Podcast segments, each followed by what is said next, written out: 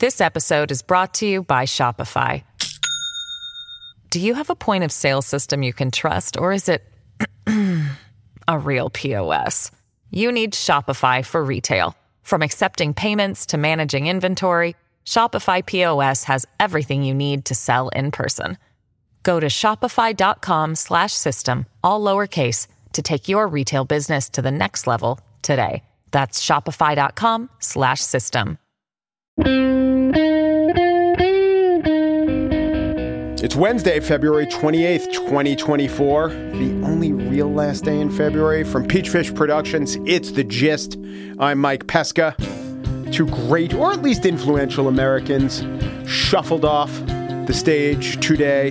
One mortally, and one just professionally. Mitch McConnell has announced that he'll be stepping down in September. And the comedian Richard Lewis was felled by a heart attack at the age of 76. I have always loved the comic stylings of Richard Lewis. I once saw him play Westbury Music Fair in the round, comedy in the round. It, it wouldn't seem to work, but it did when Richard Lewis was on stage. Now, the interesting thing about Richard Lewis is he claims to have invented, and this might have even been referenced in an episode of Curb Your Enthusiasm, of which he uh, has been a regular. He claims to have invented the idiom from hell. It was the car rental from hell. It was the airplane ride from hell. And when he claims this to others, they would always express astonishment and give pushback. But from what I understand, there aren't too many references to whatever being from hell before Richard Lewis started saying it. I just wish other phrases that are out there in the ether could attach themselves to a specific person, even if that's not true. It would not. It would be nice to have the cultural explanation for where a lot of these phrases that don't seem to work for anyone, that have just been imposed on us, that we didn't ask for, and from hell's better than all of that. But there are so many phrases that just crush us, and we don't even know from whence they came. Right? The, we need to figure out the Wuhan lab or the wet market of phrases like "not so much." After saying something, saying, but the others, not so much. Mitch McConnell, an influential leader who conservatives liked until after Trump came into office, not so much. Or, I was today years old. Or, I'm young enough to remember. The sort of phrases, hella, hella anything. That one, maybe I understand. It's a little more street. But phrases like, I'm young enough to remember, and then we all obligatorily have to titter at the cleverness of someone claiming that they're old enough to. Why? How? At least we can have a patient zero of this phrase, like a Richard Lewis, who I thank for coming up or at least claiming the from hell phrasing. Mitch McConnell has decided that his job is from hell, the government is from hell. That I can't believe we're doing this again with a potential shutdown that I decried on Monday. The Republican leader of the Senate agrees with me and he's leaving. Did Trump push him out? He sure did. But there goes Mitch McConnell. I know some people will say, don't let the door hit your ass on the way out. But I'm young enough to remember that Mitch McConnell is young enough to remember World War II. Also, the invention of silly putty. Seriously, silly putty. Invented 1943. Mitch McConnell, born 1942, shall be retiring 2024. On the show today, I shall spiel about an amazing price innovation in the world of fast food that is barely an inch forward, still has everyone freaking out. Their arteries are clogged with surprise and shock. But first, Steve Coll is back to talk about his book, The Achilles Trap Saddam Hussein, the CIA, and the Origins of America's Invasion of Iraq. We shall pick back up where we left off and broaden the conversation to encompass the lessons and reverberations of our invasion of Iraq. Steve Coll, part two, up next.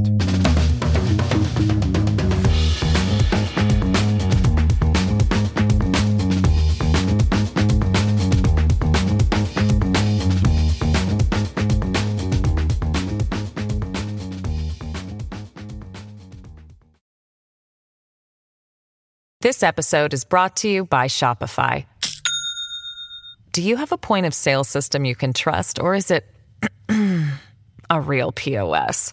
You need Shopify for retail. From accepting payments to managing inventory, Shopify POS has everything you need to sell in person.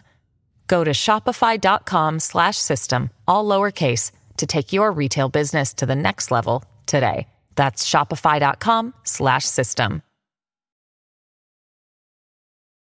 Steve Coll is author of The Achilles Trap Saddam Hussein, the CIA, and the Origins of America's Invasion of Iraq. Okay, so here is the fascinating game theory. Von Neumann needs to figure this out. You have one actor, Saddam Hussein, who is convinced that his adversary knows that he doesn't have the casus belli, which is the weapons program. You have another actor who feels they cannot dissuade this guy because he really is pursuing the weapons program and all his public pronouncements you know, um, dismissing charges or denying that he has the weapons program is further proof that he's trying to obscure his weapons program. There seems to be no way, if that is the underlying dynamic, there is no way to communicate or uh, avoid a war. Anything that either, well, anything that Saddam Hussein did which actively would indicate they know I don't have it, would confirm to the other side, oh my God, he has it. Yes, that's true. And it happened uh, over years and in many different fora and in kind of a layered way. So there were there were layers upon layers of that mirroring that you've just described. I think the alternative to war would have had to arise from a conviction that deterrence was good enough, because ultimately, if Saddam had weapons, um, then you had two choices. You could try to wage a preemptive war by going in and disarming him by force, which is what we did in 2003, or you could tell him, um, look, we think that you're lying. We think you do have these weapons, but let us make it clear if you ever take them out of your box, your hiding place, if you ever uh, rattle them around, refer to them as something you're going to use, we're going to do the following things, and that is going to be the end of you. And so please understand we mean what we say. You have deterrence messages have to be credible, so you'd have to be able to back them up. But that that was kind of the policy through the 90s and before 9/11. It was this guy is a menace. Uh, he's a pain. He's annoying. He ha- he's dangerous, but we don't see an imminent threat or an unmanageable threat that requires us to invade preemptively. Um, yeah. And you know, you can ask, well, why would we think of Saddam in particular as the one who required our preemption, who required us to go in and, and eliminate the threat before it could gestate, when there's also North Korea, there's also Iran. And I think part of the answer is just because we could. I mean, he didn't he couldn't stop us as we as we demonstrated in March. We, you know, even with a fairly light force, we were able to drive straight into Baghdad, knock his regime down. Yes, it took five months or something to find him. But um, yes, it could be done. And so it, it, it, it, there was no plausible plan of that sort in North Korea because the North Koreans would have devastated South Korea, killed uh, you know hundreds of thousands of people, destroyed the city of Seoul, uh, and Iran would have been extremely difficult to um, de- decapitate in the way that we did with the Ba'ath Party government. So I think the loss of faith in deterrence after 9-11 is the one part of that game of mirrors that could have been handled in a different way and then we wouldn't have had a war but the lesson for autocrats the world over is pretty dispiriting which is that given the choice between not having the capacity to wage massive casualties and violence and having the capacity, it is much, much better to credibly have the capacity. They will not believe you if you say you don't have the uh, weapons of mass destruction, and they further will take you out if you don't show that you could kill hundreds of thousands of people if they come in. I'm afraid that's I'm afraid that is a legacy of the invasion. Um, which you know is it sends a signal it sent a signal to a lot of governments that if you fear um, an invasion, a, a regime change policy by a superpower, uh, you better have a nuclear weapon that they're afraid of that will prevent yeah. them from coming across the border. And it's funny because you remember the axis of evil speech in, I think, uh, State of the Union 2002, where President Bush singled out uh, Iraq, Iran, and North Korea as kind of unacceptable rogue states in a post 9 11 world. And everybody took that seriously on the other side. I think we can certainly see Saddam, and he was a little slow to get it, but it, he quickly understood that Bush was saying something that might affect him. And the Libyans were listening to that speech. And what did they do? They basically called up MI6 and said, We would like to give up the nuclear materials we bought from AQ Khan. Like, we don't want any part of this. Uh, and they, they basically unilaterally disarmed because they were afraid of this. Mm-hmm. And then what? And then then they watched as the as the Americans uh, went into Iraq um, and and then the world watched as the Americans went into Libya and decapitated Gaddafi, who had disarmed. And after that, like who would disarm? it right. doesn't make you know you you basically you do what you're supposed to do and then you lose your government anyway. So yeah, I think I think your point is is now the lesson of the last 20 years unintentionally. There's Gaddafi's body in a ditch defiled by uh, uh, uh, well i don't even want to get into what they did to gaddafi's body but that's the testament that's all every would-be or actual dictator needs to know about this lesson oh my gosh I want to go back to a couple other things. The standard, I guess, of the people who've really looked at it, the standard story about American intelligence and the failure goes something like this. We got the answer that we were looking for. We siloed the information. It was such a failure because we never allowed dissent. It was a flawed process through and through, and it was fated to come to this conclusion. But as you say, the Germans believed it, the UK believed it, Saddam Hussein wanted uh, the world to believe it. How much of the standard story deserves a little tweaking, do you think? I think uh, it does deserve some tweaking, mostly because the evidence collection that fed this groupthink was so flawed. Some of that was avoidable and politicized, but some of it was just this hall of mirrors that we were talking about earlier. I mean, for example, there was this UN uh, inspection operation that was running around Iraq looking for WMD for years and years. And yeah, I was going to ask of, how much blame does the UN bear? I don't think a ton, but they. But there is something that they did in their aggression that exacerbated the the illusion that Saddam probably was hiding WMD. So you know they had the power to go anywhere, ask anything, and they did a lot of incredible disarmament work. I mean, they they blew up all of his missiles. They documented the history of his nuclear program pretty accurately. You know, they were almost done giving him a clean bill of health on the nuclear program. The biological, chemical stuff, uh, still working on it, but they did a lot of work. But at the end, they thought, you know, there's still stuff missing. He's still lying. There's still something we're not finding. And so they started to target his security services rather than looking for his weapons facilities. And they thought that these like the equivalent of the Secret Service, that's wh- that's who was hiding the stuff that remained. And so if they challenged those guys, watch them move, listen to their chatter, eavesdropped on them, then they would follow them to the secret hiding places.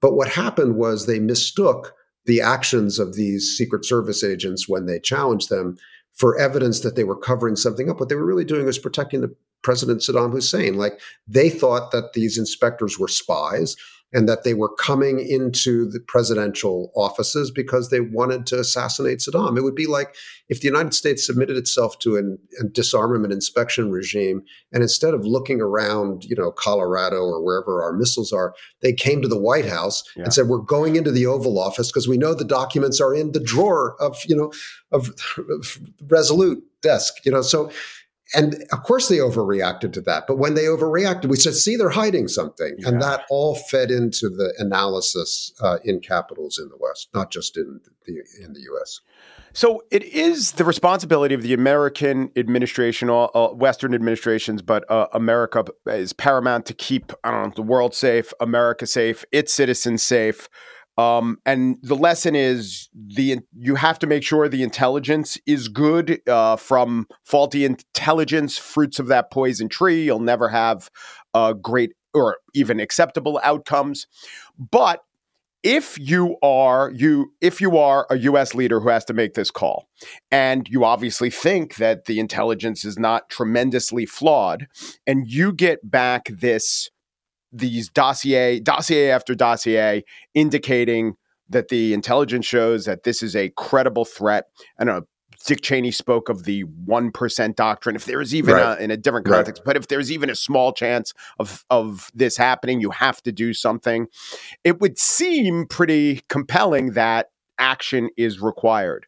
So short of just make sure the intelligence isn't wrong. What can a leader do? A leader, I think a leader should say, there is always the chance, even if my intelligence agencies, let's look at this example of Saddam Hussein, even if they say we're 100% or close to 100% correct, you have to downgrade that and know that it's not 100% correct. But then what do you do? How do you act without hubris, but also to with also the proper urgency if there is this threat out there?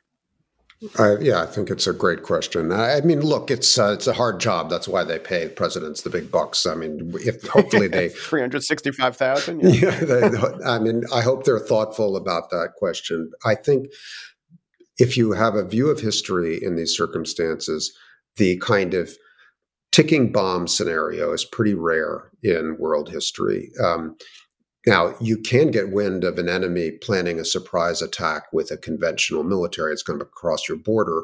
And if you detect that, or you think there's a really good chance that they might, then you basically have two choices. You can try to deter them by saying, I know what you're planning to do. If you do it, I'm going to kidnap your children and you know and and bomb your capital. Um, and so don't do it. Whatever deterrence message you think will get through, you deliver that. And you know George H. W. Bush, in the case of Saddam Hussein, did that. He failed to deter Saddam before he invaded Kuwait.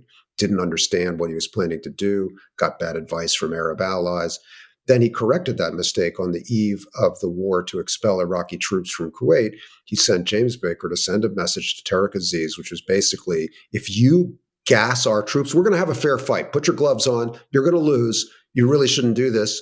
But if you want to have a fair fight, we'll have a fair fight. But if you gas our troops, we're going to destroy your country and you're going to be in ruins. And he didn't, Baker didn't mention nukes, but Saddam assumed that he was going to be nuked. And what happened? He had deployed gas, chemical weapons all around the front and was planning to use it against US troops. But when that deterrence message came through at the last minute, he said, don't touch that stuff. And, you know, so it's just a reminder that even in extreme circumstances, when you might think the other guy isn't responsive, that deterrence works. So that's choice number one. Choice number two is you just decide 1% doctrine, whatever you want to call it. I am not going to take any risk. I'm not going to trust in deterrence, even though history tells me it's a pretty good bet. It can't ever be relied about, upon a thousand percent. So I'm just going to preempt. And if I get, uh, if it turns out that everything I've been told is wrong, um, I'll have rid the world of a bad guy, and I'm willing to to take accountability for my actions because I acted in sincere kind of you know defense of American security. That I mean that's that's base is as as I read it, those are your Yeah. two choices if you're in that office. That's the story the former neocons that uh, I've heard from are telling. Yeah, I Yeah. mean that's basically their defense is, um, you know, we we couldn't in the aftermath of 9-11, the potential marriage of millenarian catastrophic terrorism and WMD was just too great a risk. Um, you know, we didn't have the perspective that we acquired later that Al Qaeda had in fact actually carried off a moonshot on 9/11. That was their peak. That was peak Al Qaeda, and that they didn't have contact with states that could provide them with WMD. But you know, you didn't know what you didn't know at that point, and so that that was the context in which this decision was made. I mean, obviously, in hindsight, um, a greater emphasis on deterrence uh, would have uh, worked, and it would have saved us um, an enormous um, set of costs. And it was, you know, the preferred. It, it was what Colin Powell, for example, um, in the cabinet, a fairly credible, experienced figure, said that's what I would do if I were you. But the president went a different way. Lastly, while I have you, I've been reading your reporting on Gaza in the New Yorker, and here's where, in reading the book, I thought of some of the uh, s- some of the choices um, that the IDF in America is making. The military operation against Saddam Hussein worked very well, but then afterwards, the occupation created all these casualties, created all this horror, created all this blowback. And so my question is, you know, I talked to uh, Bruce Hoffman of Rand. He says in the entire history of him um, analyzing insurgencies, I think Sri Lanka was the only one that was suppressed by purely kinetic means. We always hear that for every terrorist you kill, you create two more, or whatever the multiple is. Does your reading of uh, these occupations show that?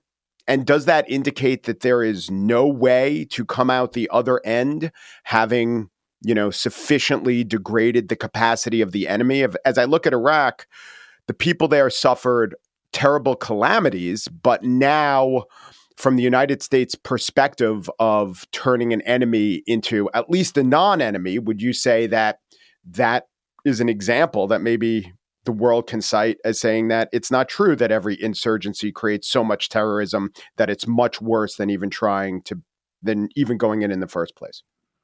Well, I think I mean in Iraq you had the Islamic State born out of the conflict that followed the invasion, and and then you know years later um, it morphed and took over large sections of Iraq and Syria and wreaked all kinds of havoc in the streets of Paris. So yeah, it was a pretty bad uh, rebound effect, and the the kind of um, experts in some of those Islamic State movements were ex Saddam, um, you know, military technicians and helicopter pilots, and you know, smart guys who who knew how to to create havoc. So um, yeah, I think I think I you know what rings in my ears from over the years of reporting around these kinds of issues and just talking to lots of people who have to make these decisions in government.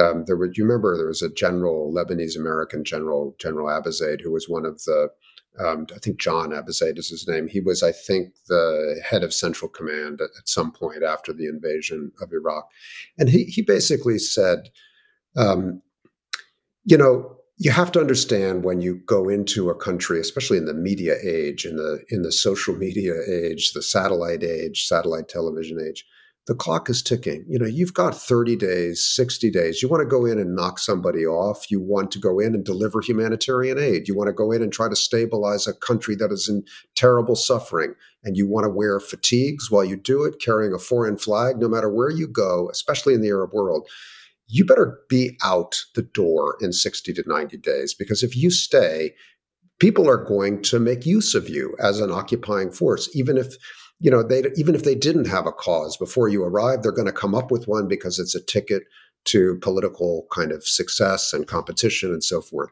So I always thought that made sense. You see that the world can intervene. Um, in humanitarian crises, uh, even in, in purely kind of military conflicts for short periods, and then turn it over to some, you know, less aggressive, less vulnerable force, or just withdraw. Um, but um, I think that's also like so. If you were to rerun the Iraq scenario and you said we just must invade because of the one percent doctrine, we just must do it then maybe don't have a four year plan. Maybe have a maybe have a 90 day plan. Steve Coll is the author of the Pulitzer Prize winning Ghost Wars. He's a professor at uh, Columbia School of Journalism. I read him in the New Yorker. Still, always, never skip a Steve Coll article. His new book is The Achilles Trap Saddam Hussein, the CIA, and the Origins of America's Invasion of Iraq. Steve, thanks so much. Thanks for having me, Mike. Appreciate it.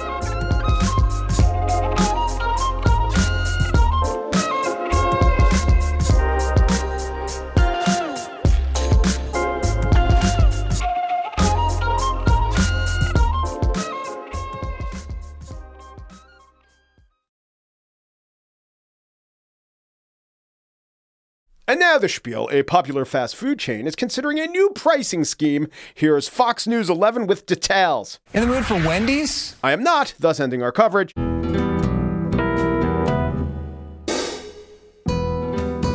The gist was produced by Corey Wara. Quite Mallards was okay, okay, okay. I was just a hook. Sometimes lesser communicators than I will throw out the hook to get you interested in the lead. I don't want a Wendy's fast food burger, but I do want you to hear the stories of Wendy's fast food burgers and what they're doing about their prices of fast food burgers. I'm going to deny Fox News 11. Let's turn to Pittsburgh station, KDK, and Jon Delano with a pleasantly lilting take on the topic. Suppose you are standing in line at your favorite fast food restaurant to buy a $5 hamburger. But when you get to the kiosk or cashier, the price on the menu changes to $6. Economists call it dynamic or surge pricing. And Wendy's CEO Kirk Tanner has just announced his fast food chain wants to adjust food prices throughout the day. I totally grasp and understand the concept, but there was one element in most of the coverage of Wendy's dynamic pricing that Fox 11 does provide. And so I will play that whole clip. A uh, warning or note for listeners the clip starts with a rhetorical question. Some people get freaked out by answering it earnestly. We ask your forbearance. In the mood for Wendy's? Prices are about to fluctuate depending on the time of day. The burger chain announced it will test a surge pricing model where costs seesaw throughout the day based on demand. For example, price of a Dave's burger could cost up to a dollar more during the lunchtime rush, but could go down a buck after 2 p.m. Uber uses a similar surge pricing model. Wendy's will launch theirs next year. So there's the Uber reference, without which we couldn't possibly understand the concept of supply and demand. No, really, I don't think we could understand it. It was in and prominent in so much coverage, I said to myself, I guess Americans don't understand supply and demand. I mean, just think about the melodic hypothetical out of Pittsburgh. Imagine a burger increasing in price. Sure, but what if you're online and then your burger decreases in price? Because that'll happen after 2 p.m. Or based on this and the front page of newspapers saying, can't believe Wendy's is raising prices part of the day. What if Wendy's just announced we are raising all of our prices, wouldn't make the front page, but then they said, however, because we love you guys, after 2 p.m., we're going to keep the same Wendy's low, low prices. They would be hailed as heroes when they weren't assailed as cow slaughtering capitalists. Yes, sure. Uber charges more during in demand periods as do hotels, sporting events, nightclubs, every commodity, unionized workers, midtown Manhattan, every bar not during happy hour, the non happy hours, or as I call them, the joyless junctures. So many things. Why not fast food? I fail to see how it's different. I fail to see how it's wrong. It just seems a little unusual slightly unusual. Then again, I might be a bad guy to judge. I am more than slightly unusual. The other day, I went to pick my sister up from the airport. I was parked for about nine minutes on the way out. The charge for parking, 475. Should have been incensed, but what I did, I, I said to myself, you know, this was like five years ago and now we're charged 398 i said yeah that's not so bad but you know 398 five years ago with inflation is about $5 for a 75 today so it's kind of a bargain let me tell you, no one but me in America thinks like this. There has, relating back to the Wendy's burger search, there's never been a more surmountable problem. A lunchtime fast food burger is an extremely elastic item. I'm not talking about meat quality, I'm talking about economics. It's a replaceable item. You don't like Wendy's? Go to Burger King. The prices are higher at Burger King? Yes, but the truly important thing is the prices never change throughout the day. What if they change to be lower? No, we're apparently against changed prices. No, actually, we're okay when they change when they're lower. But they change when they're lower. That means at other times they're higher. And then we could do the, oh my God, I can't believe Wendy's is charging more for a burger at some times. Thing, game, spiel, as it were. This is a fun story to ruminate about. This is a fun story. In fact, this is why the Planet Money Indicator exists. And here's what the Planet Money Indicator is going to sound like. I checked today. It wasn't today. It's got to be tomorrow, right? They'll set the scene. They'll be inside. The two hosts will be inside a Wendy's. I'm going to fake that sensation here. And one host will turn to the other and they'll ask each other questions. I'm going to play both parts in tomorrow's Planet Money Indicator. I assume the algorithm predicts. Hey, Darren, how much is that burger? Well, Waylon, it's $2. No, wait, the clock struck 12. It's $3 now. What's going on?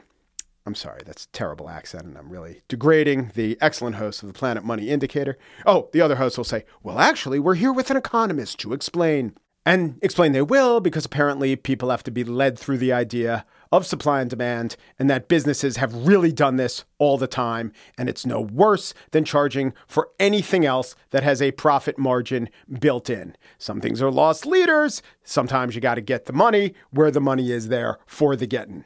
So, all of this, all of this huge sea change, which, as I've demonstrated, is only slightly, slightly different from everything that we've ever come to expect, means that the TikTok teens are here to tear it apart. Okay, what in the French fried fuck Wendy's? Now I have to plan out my day? Oh, it's, well, it's 10 a.m. I mean, it shouldn't be that busy. Oh, it's 12. Can't go to Wendy's. I'm not going to go to Wendy's. Wendy's, you're fast food. You're not good food. You're forgetting your place. Okay? Fast food used to be cheap. Okay? You got me all steamed up and I'm supposed to go back to bed. A shitty hamburger should not be more expensive any time of day. Yo, uh, fast food places that are thinking about doing surge prices, I got some news for you. Fast food places in general, y'all better watch your goddamn ass. And I have been saying this for a very long time now, but they better watch their goddamn ass. Wendy's, what the fuck? My God, my God. Excellent points, TikTok teens. You'd imagine Dave Thomas is spinning in his bacon induced grave. In fact, and in reality, I endorse this Uber style pricing, also known as this Red Roof Inn style pricing, this Manhattan south of Central Park after 5 a.m. style pricing. The only problem I foresee with Wendy's doing this is all the cars that'll begin to idle outside the drive-through at 1:55 p.m. or patrons loitering in the waiting area to time their orders for the 2 p.m. price drop. But you know what? When that happens, there's going to be a patron at like 158 who says, screw it, it's worth the two extra dollars to be able to jump this line of these 12 other cheapskates and get my burger. And guess what? When that happens, Wendy's will be the first company to embrace theme park style premium fast passes, which will lead to more coverage, more backlash, more TikTok teens, and another special Planet Money Indicator episode on the Wendy's Fast Pass, revolutionizing the dining industry, just like the Wendy's style surge burgers revolutionized food way back in 2024.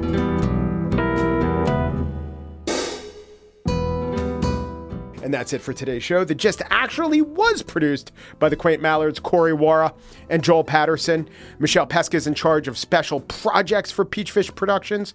To advertise, go to advertisecast.com slash the gist. Umpru, Gpru, Dupru, and thanks for listening. I work at Burger King making flamboyant whoppers. I wear paper hats. Would you like an apple pie with that? Would you like an apple pie with that?